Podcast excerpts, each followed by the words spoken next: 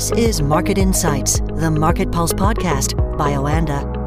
I'm Johnny Hart. And I'm Trader Nick. Welcome back to the Market Insights Market Pulse podcast. And today we're joined by Oanda Senior Market Analyst in London, Craig Erlam. Good afternoon, Craig. Good afternoon, everyone. And it is a very good afternoon for UK markets after this morning's UK inflation numbers. Good news, finally, after months of disappointment with the number at 7.9%. So that is better than market expectations. Craig, give us the picture of how markets reacted and why it's good news. Well, it's been a big reaction. This really was a really strong report. I don't think we can understate that. Now, I know we talked previously about the fact that we'd already seen a decline in headline and core CPI in the Eurozone, and that was followed by a similar move in the US. And the question was, can we see the same in the UK, or is it just so stubborn here in the UK that it's going to take a lot more? And this report really has delivered. It's only one report, but it's a big statement move if we look at the way the markets have responded, we've seen declines in the pound, we've seen declines in yields, uh, interest rate expectations. Not so long ago, we're showing that the base rate could rise maybe up to six and a half percent early next year, maybe even higher. Some calling for. That's been pared back quite substantially now following the US data last week, the UK data now. Now the markets are pricing in the base rate rising to 5.75%, maybe a little bit higher, but 5.75 is now the base case. That's a, that's such a substantial difference, and we can't understate that. That is for me the difference between the economy falling into potentially quite a decent recession and maybe avoiding one altogether or seeing a shallow recession. So it really is a substantial difference. When you take that on top of the jobs report a few weeks ago when we saw unemployment ticking higher again to 5%, it does suggest that we are finally seeing progress. What's more, uh, aside from the fact that we've seen headline and core CPI both fall and fall significantly and beat market expectations, we have to look ahead. And when we're looking ahead, we've had the energy price cap, which is going to fall this month. That could wipe out almost a full percentage point from headline CPI in July. And then we're going to have favourable base effects, lower energy prices, disinflation in food prices. We could be looking at numbers which are significantly lower between now and the end of the year. And this looks like the first step towards that. And that's why people are so relieved, and that's why I have no doubt people with mortgages uh, and who are up for renewals are going to be relieved now over the next few months, and hopefully we see more data to confirm that. And the pound has fallen on today's news, obviously, because uh, the number, as far as the interest rates are concerned, is going to be less than many had predicted. Yes, and it's fallen quite a lot. It's fallen more than 1% so far on the day. Against the dollar, it only a few days ago actually rose above 130. The pound's been performing really well against the US dollar uh, for quite a few months now. Based on the expectations that the UK central bank was going to have to keep hiking and hiking and hiking, the economy was resilient and uh, the dollar's been underperforming uh, to, to, to, to a great extent. Uh, the pound had rallied back above 130 and it's then reversed lower. And it looked as though it was going to potentially see support around that 130 level. And it's just smashed below that today based on that CPI number. The question is, does this change the trend more broadly or is this just a temporary dip? And I think that's going to be the big one now because while this does make a significant difference, the US Fed probably still has one more rate hike left in it. The UK central bank almost certainly has at least two or three. So that there is still potentially that the, the potential for that bias still still still to favour the pound. Um, there's some big levels I think just below where we are now. So we just dipped below 129 uh, just before we started recording. If we kind of look at that kind of 128 to 128.50 zone, that looks uh, that could be a bit of a test uh, as far as the technicals are concerned. You've got a couple of key fib levels in there um, from the recent lows to highs. You've got that prior high from uh, mid June, uh, which would be tested on the way down as well. You've got a rising trend line going back to kind of October last year.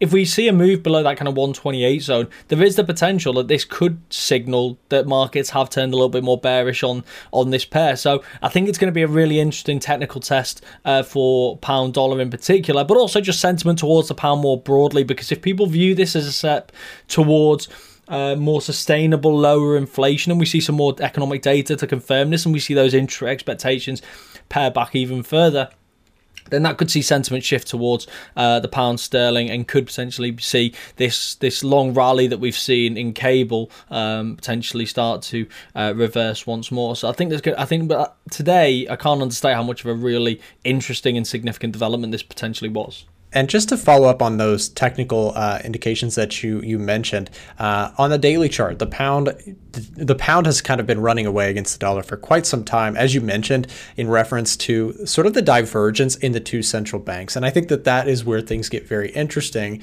when you talk about okay, well, if if that trend that has occurred in the United States, where we've seen inflation starting to head in the right direction, we've had a pretty knockout couple economic uh, inflation figures here recently in the United States if that trend is going to start to uh, play out now in the UK as well, as it does seem, you know, again, an optimistic start here. Of course, we still have to wait to see what further reports bring us in inflation numbers from uh, across the pond. But I, a big thing here is that this is a step in the right direction, and that dominance on the pound dollar chart does seem to be challenged here. Uh, I do, I, I like your point there about around the 1.28 level, that previous high that we had in June. The question will be now that the pound has definitely started to price in, okay, well, things are improving in the UK, um, you know, that pound might see some weakness for a while. Uh, I think that that's really going to be a test point here as we see uh, the, the pound come down. And I do think we probably will see that level get tested and will be very interesting to see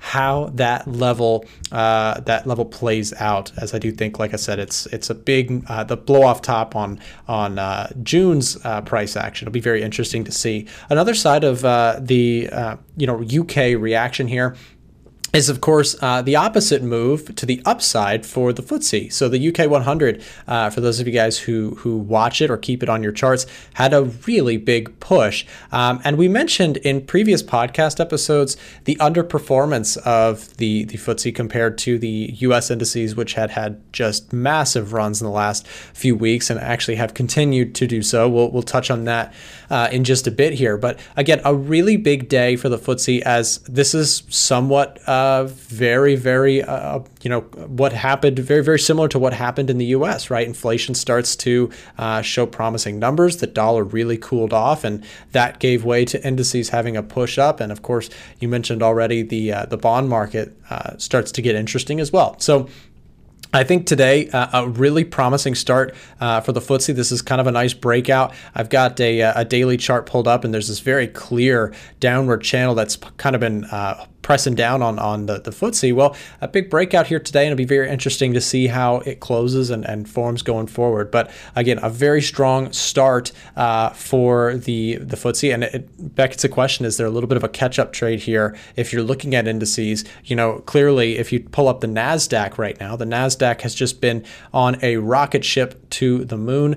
Just shy now of 16,000 is the NASDAQ, and that's up tremendously from where we were a year ago you know, the lows of the NASDAQ were 10,500 around that region. We're now near 16,000. That is a massive, massive move on the uh, the indices. And of course, that's just the Nasdaq, the S&P 500, and the Dow also made some interesting moves that I wanted to make reference to. We had, um, you know, the Dow performed really well this week. Uh, so did the S&P 500, and it makes sense. A lot of the financial uh, stocks in in the U.S. Uh, economy, you know, are, are delivering their earnings. Things are looking promising for financials, which again is a very different story than where we were a couple months ago talking about uh, regional bank failures, that sort of thing. It does seem like more and more and more promising news is coming out.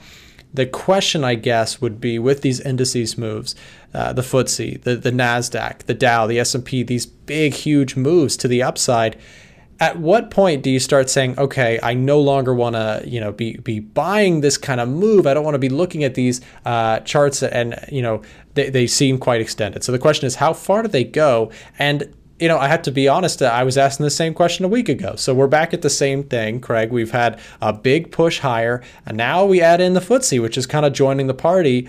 What do you think on indices? And do you think that, um, you know, do you think that this is a, a, something to be cautionary about as we go into, again, uh, several weeks here now of just straight up moves on big name indices? Yeah, I think it's going to be really interesting because ultimately earnings season is going to have a big role to play. I'm not sure we can necessarily expect to see uh, to see bank stocks uh, earnings kind of reflected in the more broader economy. I think there's going to be other challenges. I still think credit conditions are going to have a role to play in terms of some of these other results. Um, uh, and I still think we are broadly expecting an earnings decline. So we have to take that into consideration. But we always see that investors are forward looking, so maybe looking beyond this and saying, do you know what? As long as these earnings are kind of good enough or not not not disastrous, then we can kind of see the light at the end of the tunnel. As long as uh, as long as we can start to see some improvements in the broader economic data and especially in the inflation data. Uh, when I look at the kind of technicals, take the Dow for example, we've just broken 35,000 now for the first time since April 22. So that's a big move uh, that we've seen, uh, or at least we've significantly broken it. I know we kind of flirted with it over the course of the last week. Uh, but we're now not that far off the highs. Where are the highs? Somewhere around 37,000. We're not too far from those record high levels. Are we starting to get into nosebleed territory? Or is this a case of actually people are getting more excited. You look at the recent momentum, the momentum indicators on the Dow, from what I can say, I look at the kind of MACD and the stochastic they look pretty healthy. Yeah, they're in oversold, overbought territory if you're looking at the stochastic, but there's no sign of that momentum waning. So you'd think that well, is this a sign that actually we're seeing sentiment go from strength to strength, and that we're actually seeing this kind of one thing is backing up the other. Of course, that can turn, but I'm looking at things right now, and I think we're probably seeing a bit of a buzz. We've got the good inflation data, the good bank earnings, and we're seeing big levels broken. So I, I look at this, and I think sentiment is looking still quite positive. But like I say it's things can turn in a heartbeat, um, and that's not to say that we're going to necessarily see high on high on high. But I mean, there's some big levels coming up 35, 500, 36,000. And like I said, the record highs is only a little bit further away. So for me, I think those momentum indicators could potentially give us a good sign as to what whether sentiment is kind of uh, a momentum is is supporting the movements that we're seeing in price because we are seeing some extraordinary moves in the price action at this point in time.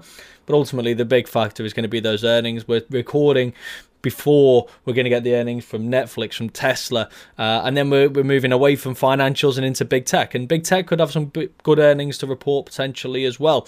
Again, probably not going to be reflective of the broader economy in the same way that maybe yeah, Home Depots and things like that are going to tell us a lot more about the uh, the, the, the the household finances, uh, etc. But um, if if we can see some good numbers this evening, then then who knows?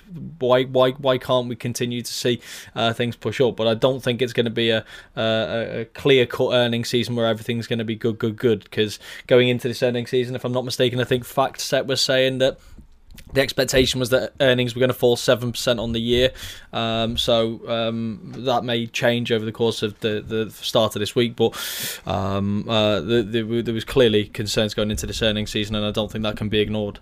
Definitely a good point to make there. I, I, I throw those questions to you. You know, uh, is this sort of an overbought territory? Mostly just to play devil's advocate. But I've been pretty vocal about the fact that you know I've, I've been interested on the the the uh, the optimistic side for quite some time here. Um, and the only reason I ask that is you know you could get into this trap, I think, just like people will kind of bark the, you know, oh, you're at the highs, don't touch it kind of thing. You also have to be very careful that you're not someone who is going to just completely see all the right things coming into play and just ignore them and shrug them off just out of wanting to be pessimistic. We talked recently about, uh, you know, if you, you made the point, I really liked this. If you are more of a pessimistic investor, you know, maybe you, you look a little more into bonds. And if you're more optimistic, take a look at the S&P or, you know, the indices, that sort of thing. But again, uh, these markets right now seem to be finding every possibility to rally on.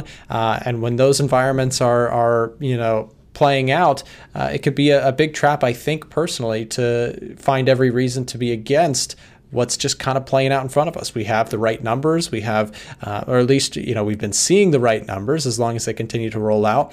Um, it's like you say, there's there is upside, and we haven't even reached well, I, I, say we, we've made a really impressive run, but we're not at the all-time highs. There is still that room for, you know, the sun to come out and, and continue to come out for, for a while, right? Summer is a long season. Okay, guys, thank you very much indeed for your time today. We'll speak to you on Friday.